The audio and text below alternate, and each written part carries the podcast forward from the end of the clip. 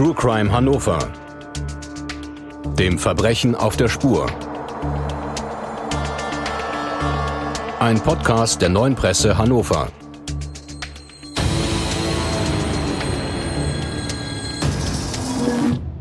Dieser Podcast wird freundlich unterstützt von visit-hannover.com. Hallo liebe Zuhörerinnen und Zuhörer, herzlich willkommen zu einer neuen Folge von True Crime Hannover, dem Verbrechen auf der Spur. Hier berichten Journalistinnen und Journalisten der neuen Presse über spannende Kriminalfälle, die sie begleitet haben. Während der Ermittlungen als Reporter oder Reporterin im Gerichtssaal und auch darüber hinaus. Heute bei uns im Podcaststudio ist erneut Thomas Nagel, einer der erfahrensten Gerichtsreporter der neuen Presse. Herzlich willkommen. Hallo Rolf.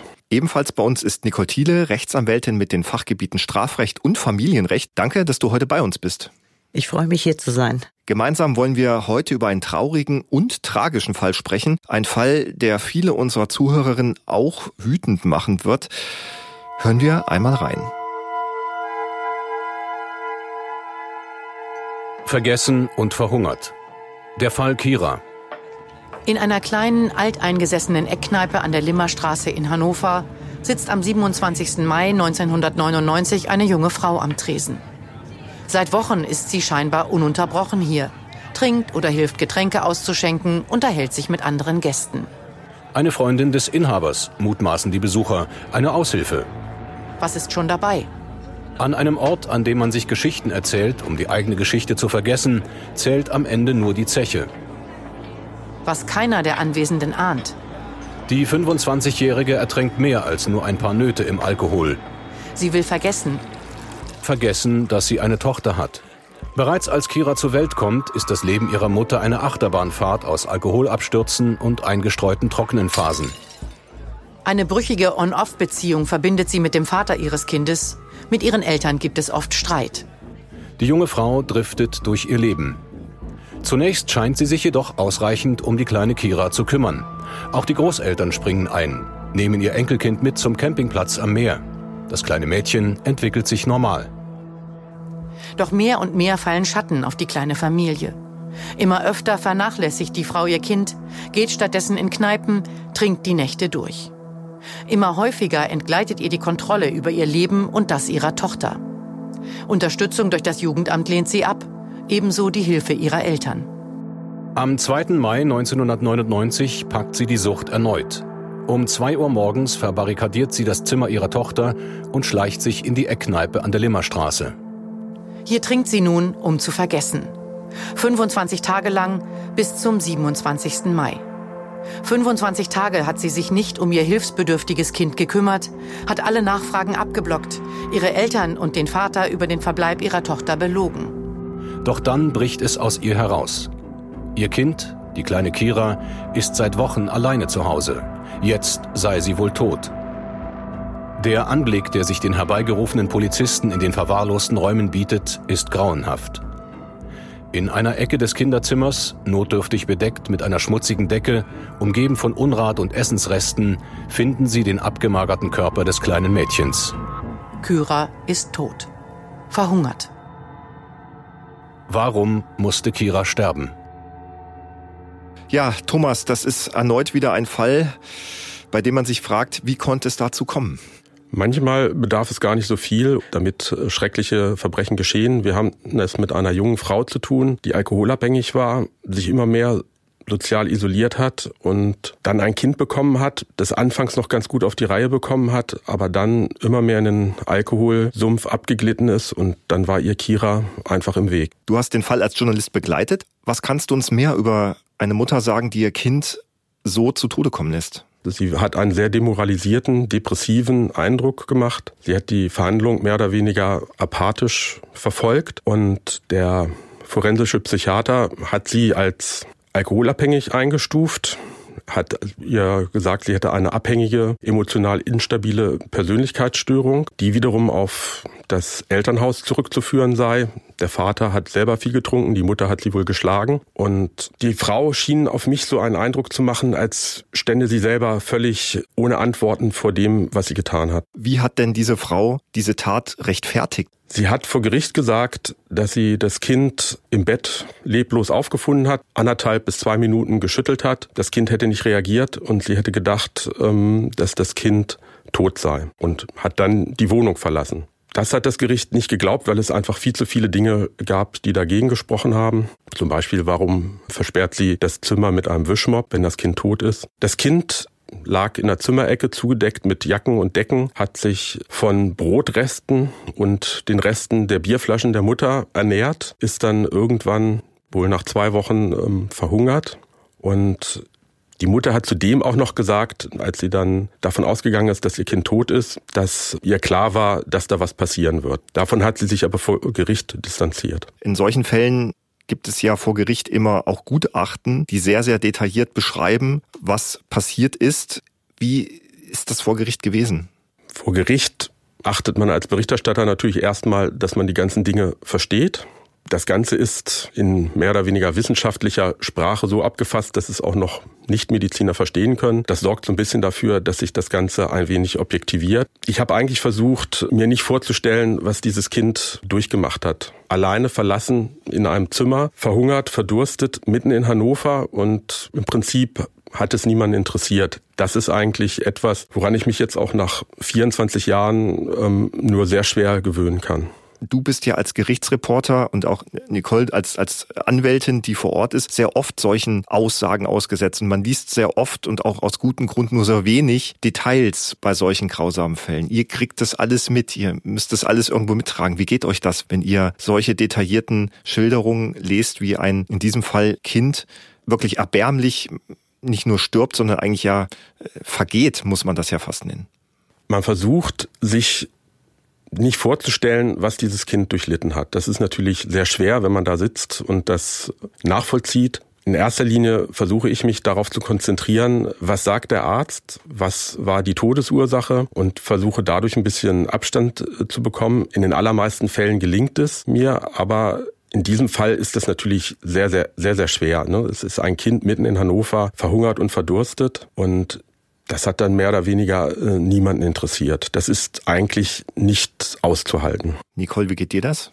Also ich vertrete ja ganz, ganz oft immer die Nebenkläger und insoweit versuche ich das auch so ein bisschen runterzufahren auf das rein juristische, dass ich ganz einfach sage, ist jetzt der Straftatbestand erfüllt oder nicht? Welche Voraussetzungen liegen im Einzelnen vor? Weil man kann ansonsten in solchen Situationen damit nicht umgehen. Also man darf das gar nicht an sich heranlassen. Das passiert natürlich immer wieder, dass man wirklich so derart sprachlos ist in solchen Situationen, wenn man das liest. Man hat ja großteils die Gutachten schon vorher und weiß, auf was man sich einstellt, aber dann auch nochmal die Fragen des Staatsanwaltschaft und so weiter. Das geht einem schon sehr, sehr nahe. Aber um einfach damit umgehen zu können, muss man es wirklich versuchen, so jeder aus seiner Art, ja, einfach sachlich zu betrachten, was ehrlich gesagt fast teils unmöglich ist.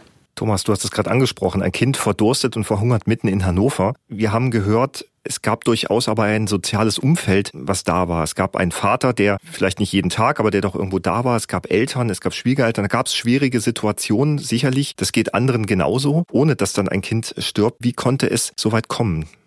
Ich glaube, dass das auch ein Fall ist, in dem man sagen muss, dass das soziale Umfeld nicht funktioniert hat. Die Angeklagte hat gesagt, auf Nachfragen, wo die Tochter ist, dass sie bei den Großeltern auf dem Campingplatz sei. Mit dieser Ausrede hat ihr geholfen, aber in all der Zeit, der sie in der Kneipe mehr oder weniger in Linden untergetaucht ist, gab es ja keine Bemühungen vom Kindsvater oder von den Großeltern oder auch von den Nachbarn mal zu fragen, zu schauen, was ist eigentlich mit dem kleinen Mädchen. Es gab vorher schon mal einen Vorfall, da ist die Frau wieder in einer nachts in eine Kneipe gegangen. Das Kind ist aufgewacht, hat sich gefürchtet und hat dann durch den Briefblitz ins Treppenhaus um Hilfe gerufen, so dass die Nachbarn darauf aufmerksam geworden sind. Spätestens da hätten eigentlich auch mal die Nachbarn aufmerksamer hinschauen müssen, was ist da eigentlich los. Die Angeklagte war vorher schon auch in der Kindsbetreuung unzuverlässig. Und es ist für mich eigentlich unfassbar, dass das so passieren konnte.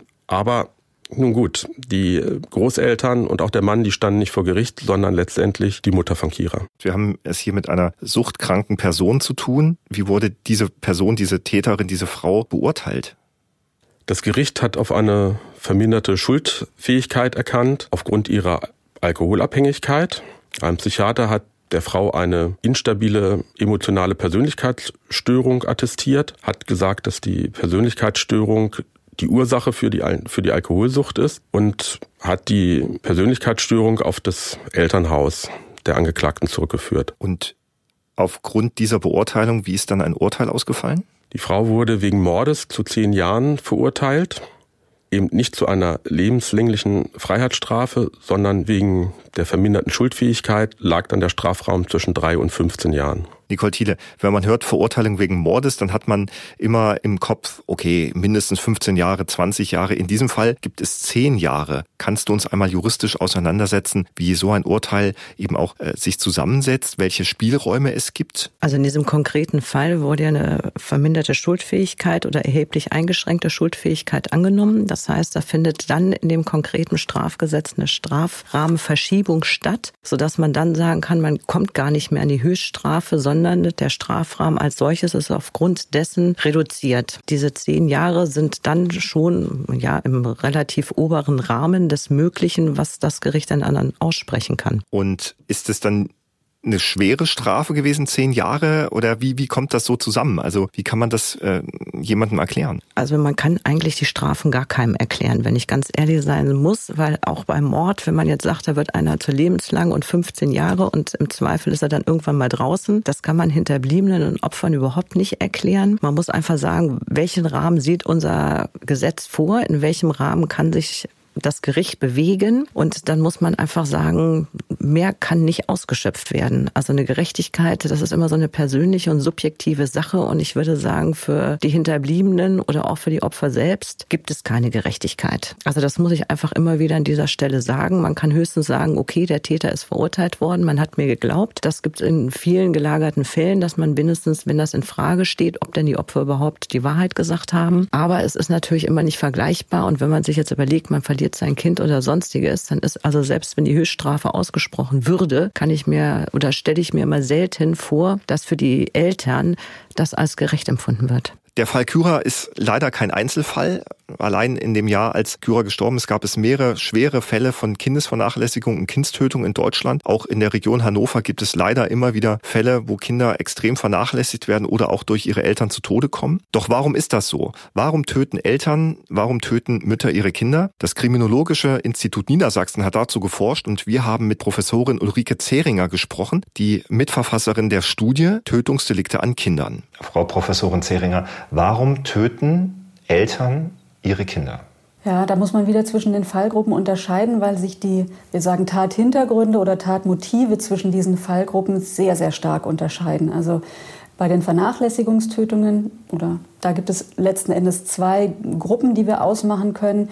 Die eine ist eine Gruppe, bei der die Eltern die medizinische Versorgung der Kinder nicht oder nicht richtig durchführen beispielsweise ihnen ein lebensnotwendiges Medikament aus bestimmten Überzeugungen vorenthalten wird.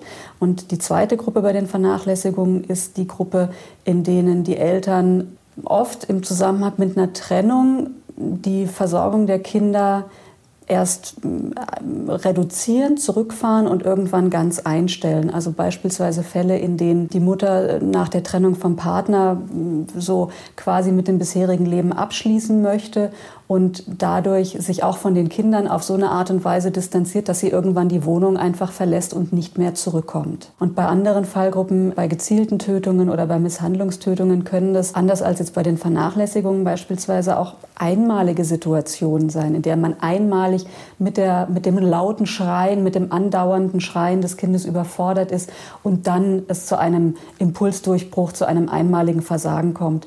Also das sind ganz unterschiedliche Konstellationen in den Fallgruppen. Fallgruppen. Aber es ist so, je älter die Kinder werden, desto differenzierter sind dann auch die Taten. Da gibt es ja durchaus dann auch Fälle, wo Eltern ihre Kinder umbringen, um, weil sie sich auch selbst suizidieren möchten oder weil dort eine Trennung ist und dann diese Mechanismen greifen, dann nehme ich jetzt diesen geliebten Menschen auch mit. Was können Sie uns da sagen? Hm. Das sind die sogenannten erweiterten Suizide, bei denen also der Täter oder die Täterin entweder versucht oder es dann tatsächlich auch umsetzt, sich selber zu töten. Auch da gibt es unterschiedliche Hintergründe. Da spielt aber zum Teil eine Überforderung mit der Situation eine Rolle, beispielsweise in einer akuten Trennungssituation, dass man dann das Gefühl hat, das, was ich für das Kind eigentlich wollte, nämlich das Aufwachsen in einer vermeintlich heilen Familie, ist nach der Trennung nicht mehr möglich und das Kind wird niemals eine glückliche Zukunft haben können und es wird ihm besser gehen, wenn es nicht mehr auf dieser Welt sein muss. Also so ein falsch verstandener, ich schütze mein Kind dadurch, dass ich es töte und ich und mein Kind können in dieser Welt nicht mehr sein, es kann nicht mehr glücklich sein und dann ist es so besser. Das ist bei diesen erweiterten Suiziden zum, zum Teil der Fall. Welche Gruppen gibt es noch? Es gibt noch die Fallgruppe der Misshandlungstötungen. Das ist bei den jüngeren Kindern eine sehr große Fallgruppe. Da ähm, haben wir unterschieden zwischen einmaligen äh, Misshandlungstötungen und Tötungen, die im Zuge von längerfristigen Misshandlungen zustande gekommen sind. Bei den einmaligen Misshandlungen waren es tatsächlich solche Situationen, dass äh, ich bin überfordert in der akuten Situation mit dem Kind. Es schreit unablässig. Ich habe schon alles versucht. Ich habe es beruhigt. Ich habe ihm was zu essen gegeben. Ich habe es gewickelt und es hört und hört nicht auf zu schreien. Ähm, und dann kommt es zum Beispiel zu einem Schütteln des Kindes, was dann zum Tode führt. Das wäre eine einmalige Misshandlung im Sinne unserer, unserer Kategorie. Bei den längerfristigen Misshandlungen, die dann zur Tötung führen, sind es tatsächlich zum Teil schwerwiegende, langfristige, schwerste Misshandlungen, sadistische Quälungen, Quälereien des Kindes, die aus nichtigstem Anlass heraus passieren und wo das Kind zum Teil auch als eine Art Blitzableiter für eigene Probleme oder Frustrationen genutzt wird. Sie haben die Gruppen geschildert, in denen Todesfälle Tötungen vorkommen. Können Sie uns sagen, die Anzahl der Tötungen von Kindern durch Eltern, Nimmt das zu oder nimmt das eher ab? Was ist da Ihre Erfahrung? Das nimmt zum Glück deutlich ab. Also wir sehen seit den 1990er Jahren sowohl bei den Kindern unter sechs Jahren als auch bei den ähm, älteren Kindern bis unter 13 Jahren einen deutlichen Rückgang, jeweils ungefähr eine Halbierung der Fallzahlen von bei den jüngeren Kindern 115 Fällen circa pro Jahr auf jetzt 45 wenn man hört, was die Ursache für die Tötung von Kindern ist, hat man manchmal das Gefühl, die Motive gleichen sich. Oft stehen dann ja auch Behörden im Fokus, wie Jugendämter, wie Sozialämter. Wird gefragt, warum haben die da nicht geholfen? Welche Rolle spielen eigentlich Jugendämter? Nicht erst, wenn die Taten passiert sind, sondern wie funktioniert da eigentlich die Arbeit mit Familien, wo es vielleicht Auffälligkeiten gibt? Also grundsätzlich muss das Jugendamt natürlich erstmal Kenntnis davon haben. Also wenn da jetzt nicht durch die Schule oder durch Dritte irgendwas berichtet wird, dann wird das Jugendamt von sich aus nicht tätig. Also wenn da irgendwie mal irgendwas unauffällig oder beziehungsweise auffällig gewesen ist, dann wird das sicherlich kontrolliert. Aber ansonsten werden die Jugendämter ja nicht, die gehen ja nicht in jede Familie und gucken, ob es dem Kind gut geht. Also insoweit kann ich auch immer Dritten nur empfehlen, sich einfach ans Jugendamt mal zu wenden und einfach da Missstände vorzutragen. Wenn das Jugendamt direkt nicht erkannt wird, finde ich, ist es ganz, ganz wichtig, dass man ganz einfach sagt, man kann sich auch an die Polizei wenden. Das sollte man auch in den Fällen machen. Also das ist auch das, was ich in diesem Fall nicht verstehe. Also die Nachbarn hätten das durchaus machen können. Auch wenn sie beim Jugendamt niemanden erreichen oder sonstiges, es muss ihnen ja nicht unangenehm sein, sondern das ist ja einfach so ein Auftrag, wer möchte denn mit dem Gewissen leben, dass in der unmittelbaren Nachbarschaft oder im Bekanntenkreis ein Kind zu Tode gekommen ist, weil die Mutter das Kind einfach eingesperrt hat und hat es weder mit Essen noch mit Trinken versorgt oder dieses Kind wird misshandelt oder sonstiges. Also gerade wie wir das von Thomas gehört haben, ist es ja auch so, dass dieses Kind einmal durch den Briefschnitz geguckt hat. Das heißt, den Nachbarn hätte was auffallen müssen und die Polizei muss da auch einschreiten. Da gibt es auch einen Paragraph 171 StGB, Verletzung der Fürsorgepflicht, Körperverletzung oder sonstiges. Es reicht ja auch, wenn dann die Polizei eintrifft und sieht, da ist jetzt ein Zustand, der ist unhaltbar, dann machen die auch sofort Mitteilung ans Jugendamt. Und dann ist natürlich sofort da, schließt sich der Kreis und dann werden die natürlich sofort reagieren. Es gibt dennoch natürlich immer wieder drastische und dramatische Fälle, wo das Jugendamt ja bereits involviert ist, wo es eine Betreuung gibt, wo es eine Aussicht gibt, irgendwas. Ähm, trotzdem hat man das Gefühl, es rutscht manchmal durch. Woran liegt es? Das ist immer schwer. Das liegt äh, sicherlich am Einzelfall. Es gibt ja auch teilweise Eltern oder Mütter, Väter, die sich dann wirklich an diese ganzen Anordnungen vom Jugendamt halten und das dann vorübergehend wieder sich normalisiert und dann wird ist natürlich dieses engmaschige, diese engmaschige Kontrolle gar nicht mehr vorhanden. Und wenn dann natürlich in so einer Zeit irgendwie alles wieder auseinandergleitet, dann kann es teilweise zu spät sein. Muss man immer gleich die Polizei anrufen? Also welche Art der Prävention gibt es denn? Also ich muss sagen, in diesen ganz krass gelagerten Fällen fällt mir halt wirklich nur das Jugendamt ein, an dem man sich wenden kann. Also wenn man jetzt Nachbar oder Freunde oder sonstiges ist oder tatsächlich die Polizei. Also eine andere Möglichkeit hat man nicht. Also man sollte sich natürlich mit den Elternteilen unterhalten, aber in diesen Fällen glaube ich nicht, dass das tatsächlich wirksam ist. Man kann denen das ja auch ankündigen, dass man sagt, also hier kümmere dich mal, ansonsten irgendwie, da geh doch mal mit mir zusammen zum Jugendamt. Da gibt es ja auch Beratungsstellen, dass man einfach sieht, wie kommst du mit deiner Situation klar. Aber regelmäßig bleibt einem gar nichts anderes. Ist es manchmal auch so, dass man nicht einschreitet, weil man denkt, okay, ich hole jetzt die Polizei, ich gehe zum Jugendamt, dann nehmen die denen die Kinder weg und dann bin ich hier der Buhmann und man will das ja auch nicht. Und ist das eigentlich der falsche Gedanke? Ich meine, so schnell nimmt ja auch ein Jugendamt niemanden die Kinder weg. So sieht es aus. Also bis das Jugendamt einschreitet und Eltern die Kinder wegnimmt, da muss schon einiges vorgefallen sein. Also dann sind wir schon in so krass gelagerten Fällen, wo man einfach sagt, da war jetzt schon eine Verwahrlosung, das Kind wäre fast verhungert oder das Kind wäre fast zu Tode geschlagen worden. Also das sind ganz, ganz extreme Fälle. Man muss sich aber auch vor Augen führen, dass man nicht nur dem Kind helfen will, sondern dass man ganz einfach manchmal auch den Eltern damit hilft, weil die ja ganz offensichtlich in dem Moment selber in einer hilflosen Situation sind, sonst würden sie sich ja ihren Kindern gegenüber gar nicht so verhalten. Das heißt also, man muss ist nicht der Buhmann, sondern eigentlich versucht man hier eine Familie zu retten. Im Zweifel nicht nur die Kinder, sondern auch den betreffenden Elternteil oder beide, dass man einfach sagt, die sind ja in einer Problemsituation und kommen einfach mit ihrer jetzigen Situation nicht klar und das Kind ist eben der Leidtragende an der ganzen Sache. Wie hätte man vielleicht der Mutter von Kyra helfen können? Da wäre, glaube ich, nur die einzige Hilfe gewesen, Kira der Mutter wegzunehmen. Das war auch immer wieder mal Thema, dass die Großeltern gesagt haben, wir wollen das Jugendamt einschalten, haben sie dann letztendlich nicht gemacht. Bis zum Tod war Kira auch laut des Kinderarztes körperlich unauffällig, hat sich normal entwickelt. Warum das dann letztendlich so schnell, so eskaliert ist, das ist immer die Frage, was geht in den Köpfen von Menschen vor, das weiß man letztendlich nicht. Aber die einzige Hilfe wäre gewesen, äh, dieser Mutter das Kind wegzunehmen, damit sie sich fangen kann, damit sie eine Entzugstherapie macht, um dann vielleicht irgendwann für Kira so sorgen zu können, wie es sich gehört, wie es nötig ist. Du hast die Mutter vor Gericht erlebt. Denkst du, dass das möglich gewesen wäre? Schwierig. Der äh, forensische Psychiater hat sie ja als äh, emotional instabil äh, beschrieben. Das geht einher damit, dass sie Probleme hat, äh, feste soziale Beziehungen aufzubauen, gleichzeitig aber auch einen gewissen trotzigen Charakter hat. Also sie wollte sich auch nicht helfen lassen. Und dann ist es natürlich schwer, dann muss man vielleicht auch mit mal mit, mit Zwang arbeiten, aber das war ja, stand da ja gar nicht an, weil das Jugendamt in den Fall gar nicht involviert war. Hört sich fast so an wie Verkettung unglücklicher Umstände. Kira wacht auf, die Mama ist nicht da. Ein dreijähriges Kind kann sich ja fast nicht anders artikulieren, als irgendwann vielleicht doch lauter zu werden, zu weinen, zu schreien. Und selbst wenn ich eine Tür verbarrikadiere, das muss doch gehört worden sein. Sind wir so als Gesellschaft in manchen Teilen entrückt, dass uns das alles nicht mehr interessiert?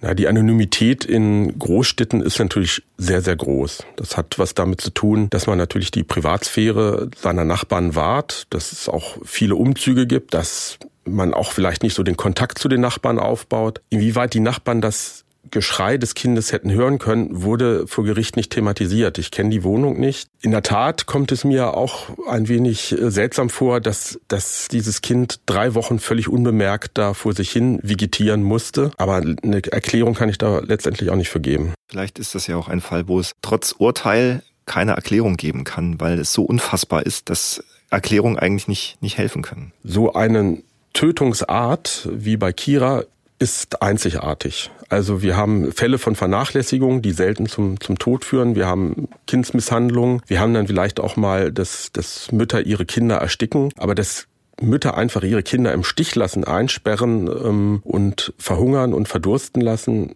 das ähm, ist mir nie wieder vorgekommen und hat ja auch äh, Frau Professorin Zeringer ähm, nicht beschreiben können in ihren Studien.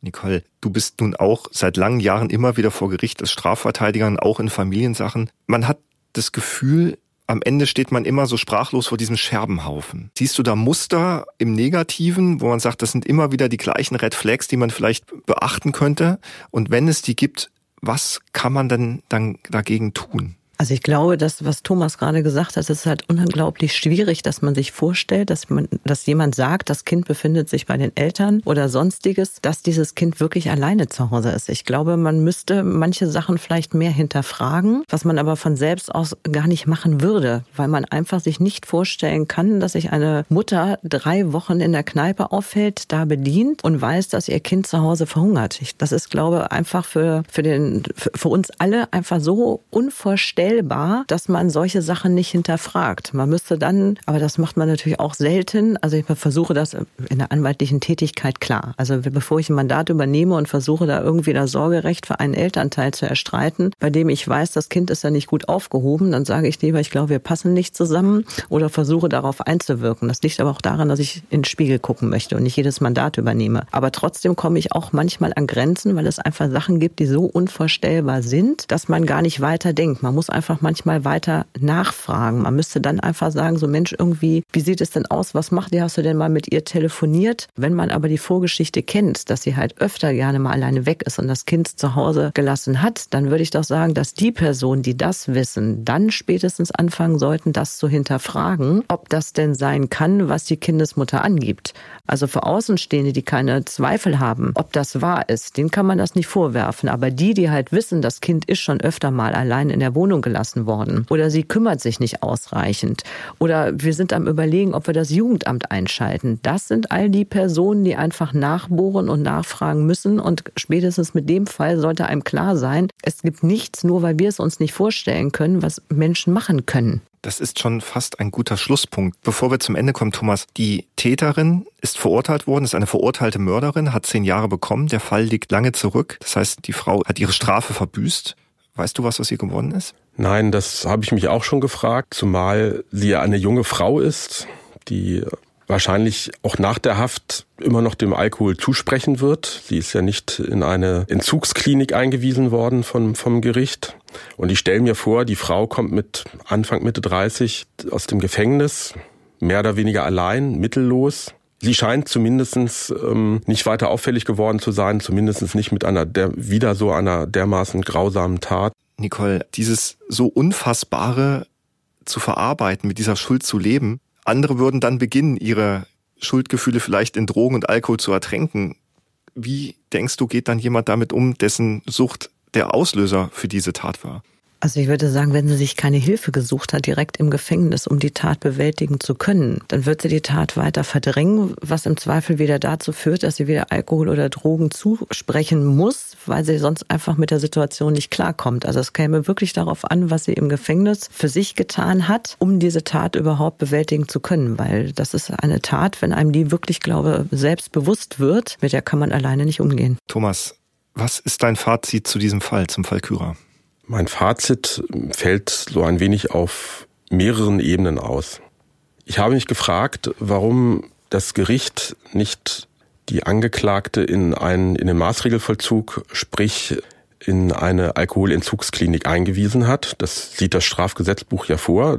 Im Urteil heißt es dazu, die Frau hat sich in einer einmaligen Lebenssituation befunden. Wenn man den Faden weiterspinnt, ich habe es ja eben schon angekündigt, mit Anfang Mitte 30 kommt sie raus, ist noch isolierter als schon äh, vor ihrem Gefängnisaufenthalt, hat davor schon immer viel Alkohol getrunken, hatte viele intime, flüchtige Männerbekanntschaften, Nicole Thiele hat es gerade gesagt, wenn sie sich keine Hilfe im Gefängnis gesucht hat, und das ist im Gefängnis relativ schwer, ähm, da eine gute Sozialpsychotherapie zu bekommen, was ist dann das Ende vom Lied? Ich verstehe das Urteil in dem Punkt nicht so ganz. Man hätte mit der Frau irgendwas machen müssen. Ich glaube, dass dieses Urteil heute so nicht mehr gesprochen worden wäre. Das heißt, dass man auch als Gericht eine Fürsorgepflicht hat, auch für so eine Täterin zu schauen, wie schaffe ich es dabei zu unterstützen, diese Frau, diese Täterin aus ihrer Lage zu bringen, weil es Möglichkeiten geben kann, nämlich eine Therapie, äh, eine Betreuung und dort einfach auch eine Sozialprognose zu stellen, die eben auch dieser Person hilft. Das große Missverständnis zwischen dem, was Gerichte machen und was in der Öffentlichkeit empfunden wird, ist, Viele Täter werden nicht für das unbedingt bestraft, was sie getan haben, sondern für das, was sie noch tun könnten. Das klingt jetzt, soll jetzt nicht zynisch klingen, aber es geht darum, Rechtsfrieden herzustellen, jemanden für das, was er getan hat, angemessen zu bestrafen, aber auch dann zu schauen, was kann in Zukunft noch passieren. Und das spielt eigentlich, also dieser Gedanke der Resozialisierung spielt eigentlich fast eine größere Rolle oder spielt eine größere Rolle als der Gedanke der Sühne und Rache, so unglaublich diese Tat, über die wir gerade gesprochen haben, auch gewesen ist. Und deswegen glaube ich, dass man der Gesellschaft nicht hilft, diese Frau einfach einzusperren und sie nach ein paar Jahren wieder rauszulassen und dann zu sagen, ja, es war eine einmalige Lebenssituation. Das halte ich nicht für ganz nachvollziehbar. Habe ich schon damals nicht verstanden. Die Frau ist ähm, aus meiner Sicht auch nicht so optimal verteidigt worden. Die Verteidigerin wollte immer weg von dem Mordvorwurf, wollte, dass, dass die Angeklagte wegen Totschlags verurteilt wird. Das ist so ein Strafverteidigerreflex. Der Mordvorwurf war aus meiner Sicht relativ eindeutig. Da konnte die Kammer gar nicht von weg, aber man hätte dafür sorgen müssen, dass die Frau in eine geeignete Therapieeinrichtung kommt. Am Ende bleibt es natürlich trotzdem, dass wir ein Opfer haben, was überhaupt keine Chance hatte, dem zu entgehen. Ein kleines Kind ja schutzbefohlen, was sich nicht selber helfen konnte, was gestorben ist. Und äh, man hat dann manchmal das Gefühl, auch hier redet man wieder sehr oft über den Täter und nicht über das Opfer. Kyra wäre heute ja selber Mitte, Ende 20, hätte vielleicht eine eigene Familie und hätte vielleicht ein glückliches Leben haben können, wenn die Mutter nicht alkoholkrank gewesen wäre, wenn das Umfeld vielleicht ein bisschen aufmerksamer geworden wäre, wenn man diese Red Flags gesehen hätte. Nicole, was ist dein Fazit zu diesem Fall? Also ich würde gerne an dieser Stelle nochmal, weil das teils gar nicht bekannt ist. Also Ärzte können sich grundsätzlich und sie müssen da nicht irgendwie Sorge haben, dass sie gegen das Datenschutzgesetz oder sonstiges verstoßen. Die können sich an die MHH hier in Hannover wenden. Da gibt es auch eine Außenstelle in Oldenburg. Das ist die forensische Kinderschutzambulanz und federführend ist Frau Professor Dr. Deber Albertin. Da kann man auch Mails hinschicken. Man kann da sogar anonymisiert einzelne Fotoaufnahmen machen und sonstiges. Die sollten natürlich von der, Auf, ähm, von der Aufnahme selbst sehr, sehr gut aufgelöst sein. Man kann ein Lineal anlegen. Das wird teilweise sogar begutachtet. Also wenn Ärzte der Meinung sind, hier liegt eine Kindesmisshandlung oder sonstiges vor, sollen sie sich bitte an die Stellen wenden, ohne dass sie in irgendeiner Art und Weise Sorge haben, dass sie gegen die Verschwiegenheit verstoßen haben oder sonstiges. Es ist jetzt auch neu eingeführt, weil gerade Logopäden und Psychotherapeuten, die sind ja noch öfter mit Kindern zusammen und die kriegen ja ganz, ganz viel mit. Die haben auch immer die Sorge, dass wenn sie etwas mitbekommen, dass sie dann gegen irgendwelche Gesetze verstoßen, wenn sie das irgendwo öffentlich bekannt machen. Da gibt es aber auch Fachberatungsstellen und die Daten werden grundsätzlich pseudonymisiert. Das heißt, sie laufen überhaupt gar keine Gefahr, wenn sie in irgendeiner Art und Weise solche Dinge, die sie mitbekommen haben, wenn da irgendwas unrund läuft, das einfach mal an die Fachberatung weiterleiten. Also wie gesagt, da gibt es einfach Schutzbeauftragte, was Kindeswohlgefährdung anbelangt. Da gibt es auch Flyer und sonstiges. Die sollen sich bitte, bitte informieren. Die sind auch geschützt. Da gibt es Paragraph 8b SGB, um jetzt einfach mal ein paar Paragraphen zu nennen. Das wissen die einschlägigen Leute, die eben beruflich mit Kindern und Jugendlichen zu tun haben. Die sollen sich da wirklich an die entsprechenden Stellen wenden, weil dann nimmt das automatisch seinen Gang. Und ich weiß, dass gerade diese Leute, also einigen Ärzten und Kinderärzten ist es mittlerweile mit der MHH bekannt, auch mit der Außenstelle in Oldenburg, obwohl sich das immer noch nicht rumgesprochen hat, was ich sehr bedauerlich finde. Aber es gab bis vor kurzem eben nicht die Möglichkeit für Logopäden, Psychotherapeuten und sonstiges, ohne dass sie halt den Namen und so weiter preisgeben mussten, dass die sich an entsprechende Stellen wenden können. Die können das jetzt auch und die sollten das bitte auch tun. Nicole Thiele, Thomas Nagel, vielen Dank. Es bleibt mir nur zu sagen, wenn man das Gefühl hat, da gerät eine Familie aus dem Fugen, da ist ein Kind in Gefahr, da stimmt etwas nicht, schauen Sie nicht weg, sondern sprechen Sie drüber, informieren Sie im Zweifel die Behörden. Das war True Crime Hannover. Vergessen und verhungert, der Fall Kyra. Wir freuen uns über Feedback und wenn Sie uns eine Nachricht schreiben wollen, können Sie dies tun über die sozialen Netzwerke der Neuen Presse oder per Mail unter truecrime@neuepresse.de. Vielen Dank fürs Zuhören. Bis bald. Wenn Sie Lust bekommen haben, die Originalschauplätze historischer Verbrechen in Hannover zu erkunden, haben wir genau das Richtige für Sie. Kommen Sie mit auf die Jagd. Von Königsmarkt bis Hamann, von Hanebut bis Duyé.